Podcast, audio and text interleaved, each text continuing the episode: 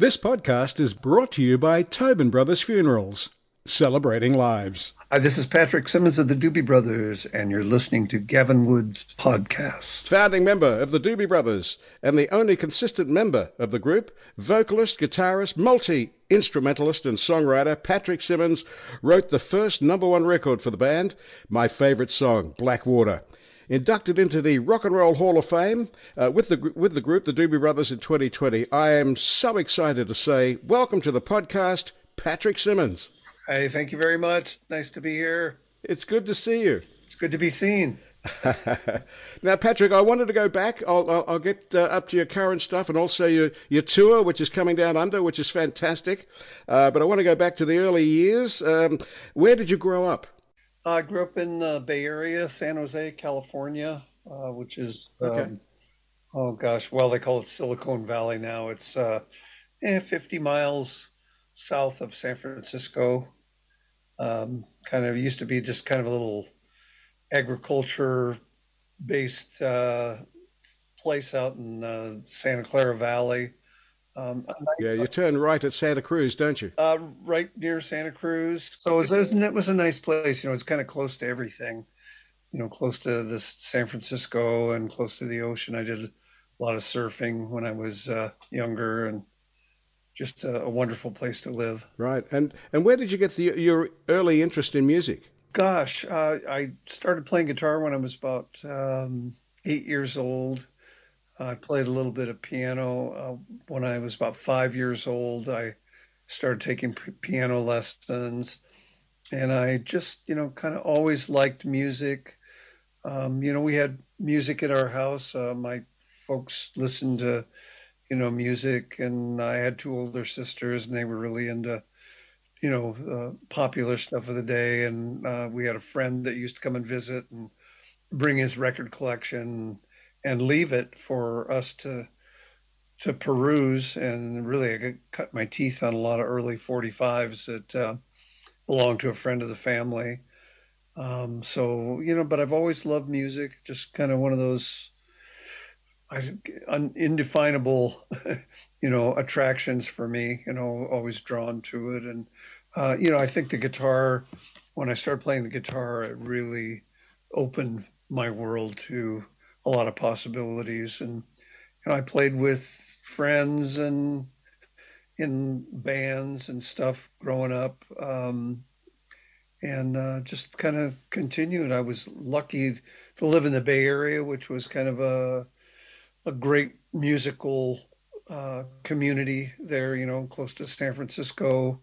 Uh, so I was there for you know the psychedelic revolution and the Fillmore Auditorium and the Avalon Ballroom and all all that kind of stuff. Um, Haight Ashbury was happening. Haight Ashbury was happening. I used to go stay up there. I had friends in a a little apartment up there in Haight Ashbury, so I spent a lot of time in the city. And uh, but San Jose was just a you know great musical community as well. There were clubs all around, and uh, you know a lot of um, you know roots music going on there, uh, rock and roll. You know, I was a surfer, so I loved surf music. You know, I was into the Beach Boys and the, the Ventures and you know the Wild Ones and all these different, you know, kind of surf bands and and stuff as well. So I I tried it all and and loved it all. So you also got into the uh, poetry of Bob Dylan as well. Love Bob Dylan, yeah. Who didn't? you know, one of the greatest songwriters uh, ever of our era for uh, you know of our generation for sure but in general you know just one of the great songwriters of all time. He inspired you to write uh, good words? For sure you know uh, lots of others but he was uh, you know somebody that uh, I, I really got into uh, listening to his music. You know, I was kind of an old folk singer young folk singer I shouldn't say I wasn't old I wasn't old yet now I'm an old folk singer, but uh, you know, we, you know, I loved uh, acoustic music and traditional music and stuff. So uh, his, his songs were, you know, perfect for um, acoustic settings. And I, I did a number of Dylan songs through the years, but, uh, you know, Dave Van Ronk, uh, I'm trying to think, uh, you know, Tim Hardin, uh, Mark Spoelstra, Dick and Mimi Farina, Joan Baez. I loved all that music, you know. So uh, I, I borrow a little bit from from all of them as well. Um, but you know, I I loved rock and roll. Um, I loved R and B, you know, all the Motown stuff, and you know James Brown and Little Richard, uh, Chuck Berry. It was a very fertile time, wasn't it? There were so many different influences. The Everly Brothers, I would say, influenced me a lot. The Beatles, of course. Um, you know, I, I just any anything that came along that uh, ha- had the the merits, which there was just a lot of great, great music in, in my lifetime.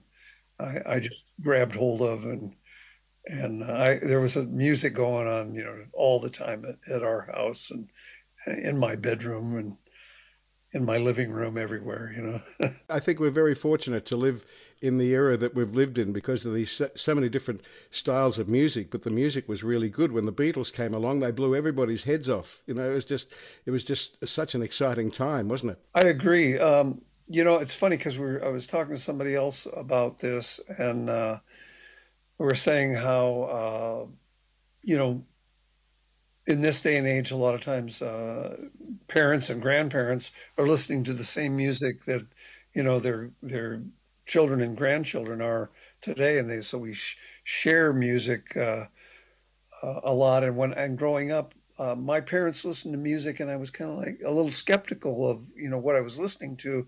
And now, you know, after, after growing older, my mother was a uh, a huge Nat King Cole fan, and you know, now I, I go back, I listen to that music, I go, what a amazing instrumentalist songwriter Nat King Cole was, you know, but I never would have back then, you know, as a kid, I never would have pictured myself. I mean, I, I knew it was good music, but you know, it's your parents' music. It's not something we listen yeah, to. But yeah. things have changed, you know, these days. Uh, I think parents and, and kids share a lot of their the music together, which is kind of different from my generation, but uh, refreshing. You know, you know what it is. It, it's uh, lovers of the Doobies music and or, that era. Uh, are parents driving their kids to school and playing your songs in the car, so the kids get turned onto your music. So you, are getting a whole new, fresh batch of uh, fans. That's right, pure indoctrination. now, when did you and Tom Johnston uh, hook up? Ah, oh, gosh, let's see. I met Tom in uh, 60, I think 1969, uh, we were both playing uh, at a club with our, I had a little thing that I was doing, uh, a duo, and Tom was playing with uh, some other people, and uh, they had a, a band. And um, we observed and listened to each other play and sort of hit it off and became friends and started you know, really jamming together first. We just kind of hung out together and we just sit and talk and and uh, smoke some kind of odd some herb. I don't know what it was, but herbal herbal cigarettes. Yes. yes. and uh, we became really good friends. And then at some point, he said, "You know, hey, I'm, we're doing a gig and at this club, and uh, would you like to join us? We could use another vo- vo- we know that you could lend a, a voice and we could use you know another guitar player so i said sure let's do it. And so that was it. We after that one gig we just kept going and here we are 50 how many years later? 53 years later. Tobin brothers believe every life is unique. Every funeral should be too visit tobinbrothers.com.au Hi, this is Patrick Simmons of the Doobie Brothers, and you're listening to Gavin Wood's podcast. I'm speaking with Patrick Simmons from the Doobie Brothers. Now, when you think of Doobie Brothers, you think of Listen to the Music, Long Train Running, uh, Blackwater, uh, What a Fool Believes, China Grove, and uh, Take Me in Your Arms and Rock Me, Jesus is Just All Right. They are just all monster songs.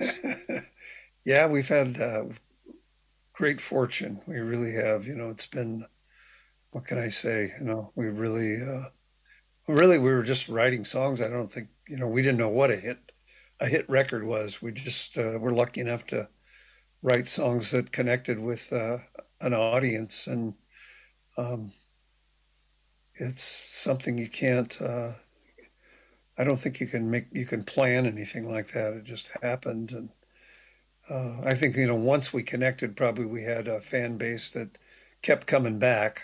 Luckily, but uh, you know we just you know we've had you know and I can say this because I didn't write most of those songs.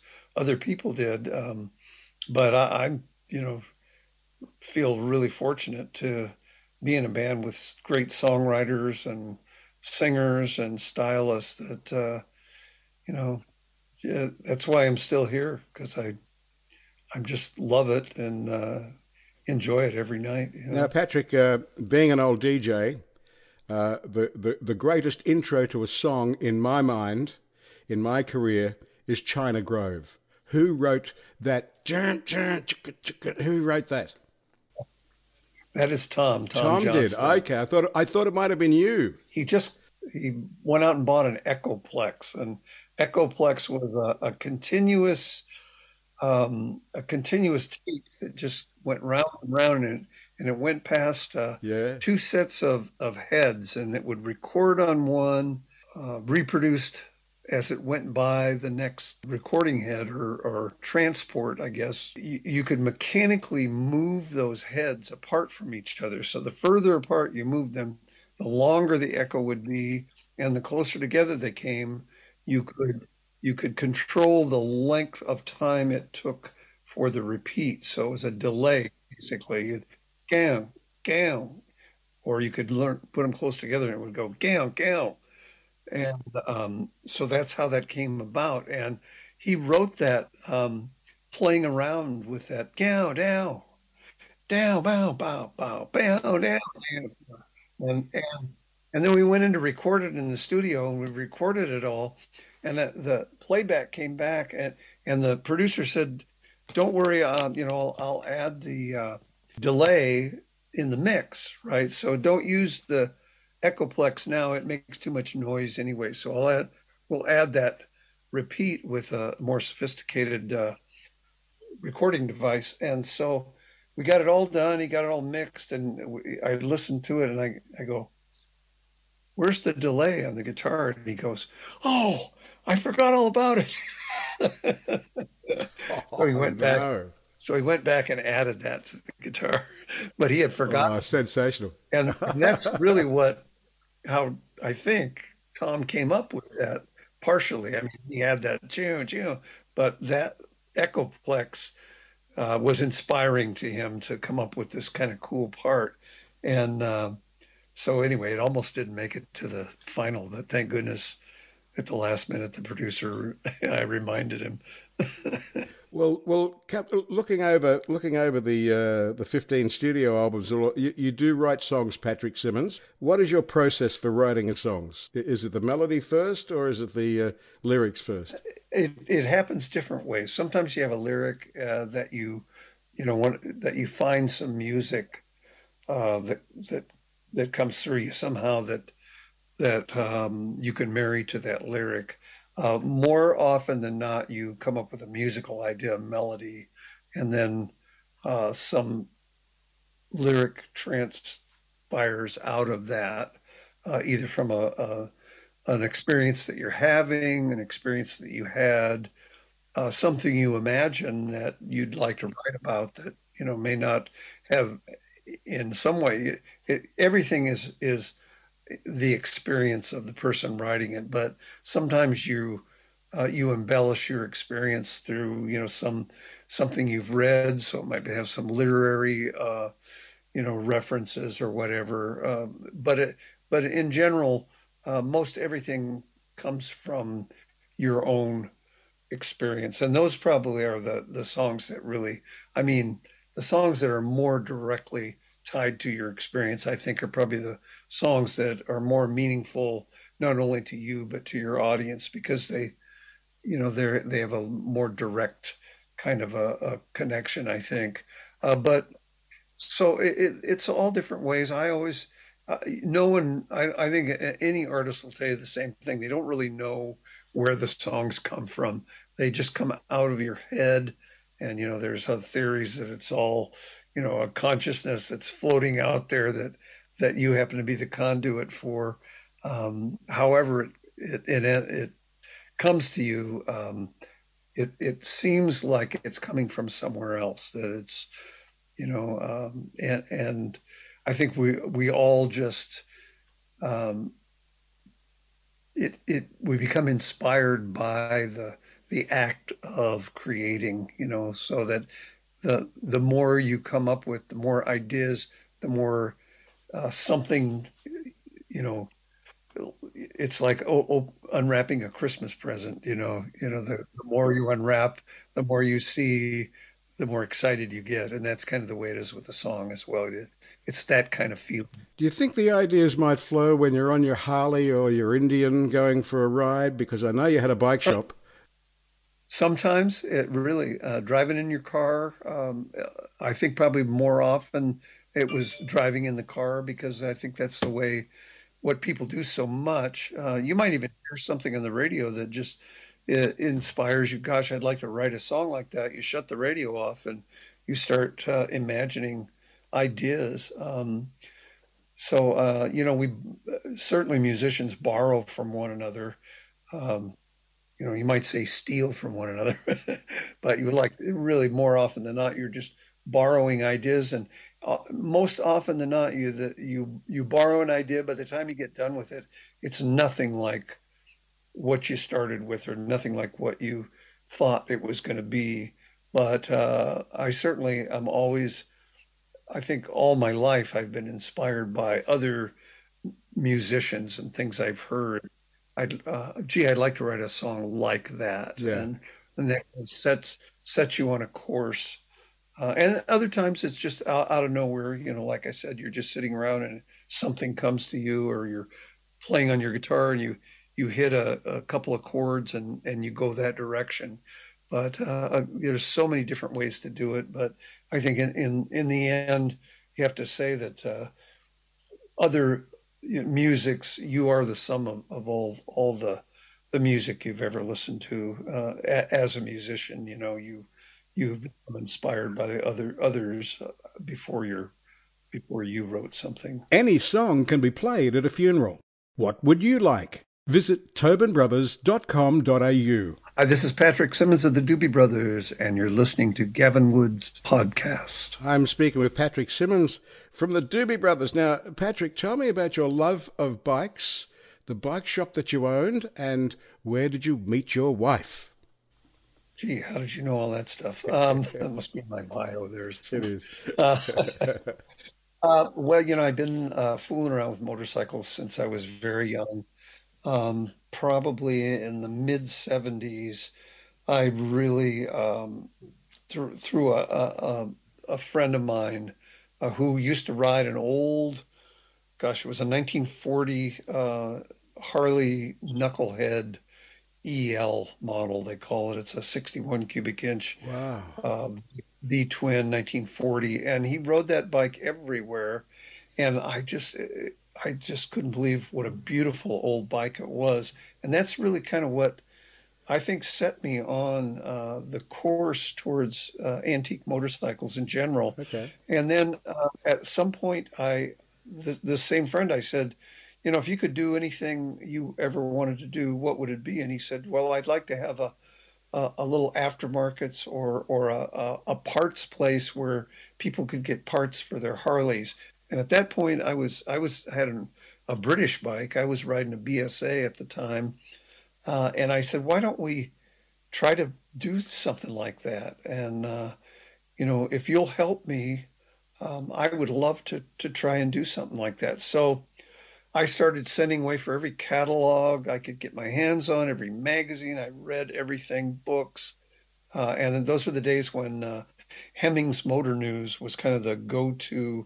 I don't know if they have that uh, over there in Australia, but it's a it's a big, thick phone book kind of magazine, which is still um, out there in the marketplace. I think you could still buy the actual printed version. Mm-hmm. It's online, but uh, Hemmings Motor News that had every every car you could possibly buy, every, every motorcycle back then. That's where we all found a lot of motorcycle parts and old bikes was through Hemmings Motor News. And so uh, I just started ordering things. There were a lot of uh, people that had uh, original parts, um, and then there were aftermarket uh, companies that were making parts for Indians and Harleys. And I started socking all this, the the parts that I would find into this old barn that I had in Santa Cruz until we were ready to open a shop. And we opened this shop called uh, Classic Motorcycles of Santa Cruz. And um, I went out and bought a couple of old Harleys, old uh, what they call JDs. They were it's an uh, 20s uh, version of the Harley Twin. Started probably uh, you know 1914, 15 is the style mm-hmm. Uh, engine, and they made them till about 1929 and uh, I anyway, I, I, got a hold of a few of them. Some guy had a bunch of them. I bought them for like I don't know a few hundred dollars. I bought these motorcycles, mostly complete, put them on the showroom in our in our sh- little shop that we had, just as conversation pieces. You know, so when people came in, they'd see these old bikes there, and um, all all of a sudden uh, all these antique people started coming around and looking at the bikes and, and they saw what we were doing. And I, I learned there were others that were out there doing it as well. And uh, I just got way turned on to the antique motorcycle uh, community. I joined the Antique Motorcycle Club, which had already been in existence for quite a while.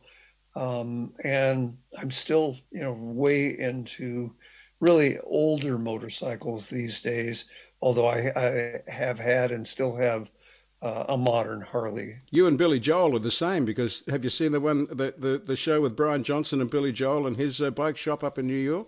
Right, Bill, Billy's got uh, mostly English and European bikes. So that was kind of the direction he went. I think he has a few American bikes, but mostly, you know, BSA's, Triumphs, um, probably Brough Superiors. I don't know what all he's got there, but um, Ariels, all that stuff. Um, but anyway, uh, so he kind of took a little bit of a different uh, different track to it. But yes, we are the same. We have we both have the same disease. He has the European uh, version, and I have the American. and you met your wife on one of the Cannonball runs, right? Yeah, uh, I uh, I was working with Harley Davidson on their uh, bikers fight against muscular dystrophy. I was the chairman of the the bikers fight, and uh, I talked the band into going to uh, Sturgis, South Dakota, to do a benefit to benefit this uh, muscular dystrophy and uh, the fight against muscular dystrophy. And I met my wife uh, at a, press conference that uh, we were doing there to promote the game that we were playing, and that was 1989. We've been together ever since. So, you never, you never know what you're going to find out there in the motorcycle world. No. now let's get on a little bit because we're running out of time. I, I, I know we've got to wrap this up pretty pretty quickly. Um, 83, you took a break from the band and you did some solo work, a couple of uh, solo albums, Arcade and So Wrong. You also recorded a Huey Lewis song. Now, uh, tell me about the uh, Sonoma Music Festival with Michael McDonald, Chicago, and uh, Ringo Starr. That's that's an exciting lineup. As a matter of fact, we uh, did a TV show with Ringo a couple months ago, and uh, I'll just everybody already knows he's like probably one of the nicest people in the world. You know, he's uh, just a just a great guy and normal like the well, I don't know what normal is, but he's like the rest of us anyway. A music lover and uh, and just a, a, great person, you know. It's great what you're doing, uh, like the Classic West concert, you know, Dodger Stadium, uh, you know, with the Eagles and Steely Dan and, and the Doobie Brothers. I mean, it's a great lineup. You know, you'd buy a ticket straight away, wouldn't you? That was phenomenal. Well, we'd go anywhere to play with those people, you know, um, we, which we have through the years. It's funny because Steely Dan was one of the very first bands we ever toured with. Um, that we did a lot of shows with them in the old days the two of us, we did lots of shows, which is how I, I got to be good friends with Jeff Baxter. Um, but uh, I got to be friends with all those guys, uh, Donald Fagen and Walter Becker. Um, just, you know, can't say enough good about those guys. They're great people, and I don't. The music speaks for itself. Uh, we did Chicago. You mentioned Chicago. We worked with those guys through the years a lot as well, and uh, you know, proud to be friends with those guys. Not only uh, are you in the uh, Rock and Roll Hall of Fame, but uh, this year you're nominated for induction into the Songwriters Hall of Fame as well. Congratulations on that nomination. Oh, thank you very much. yeah, we lost out. We're not. Oh, we didn't damn. make it this year, but uh, maybe next year. yeah, well, you know, it's funny because uh, in these Hall of Fames, uh, they usually you'd get a nomination and it takes a long time. We were like totally fortunate to uh, get into the Rock and Roll Hall of Fame with our first uh, nomination, which uh, probably made a lot of people that have been waiting mad, pissed Yeah. off. Yeah. but um, but then uh, we we got our comeuppance uh, this time because we were nominated for the Songwriters Hall of Fame, and we're still waiting on that one. So Well, totally warranted and good luck, and I hope you get it. Now, let's get to the 50th anniversary world tour and uh, Liberty, your latest album, uh, co written by and produced by John Shanks. Uh, Cannonball, um, that's that's got to be about you sitting on the bike going for a ride, hasn't it? It's a great song. it really is. You know, I had uh, mentioned to John, you know, that this event that I that I've been doing. It's called the Motorcycle Cannonball. Goes uh, coast to coast uh, in in uh, the U.S. and um, so I anyway I mentioned it to John, and he said, "Yo, we should write a song about that." So so that was it. Anyway, Cannonball. Yeah, and uh, also Better Days.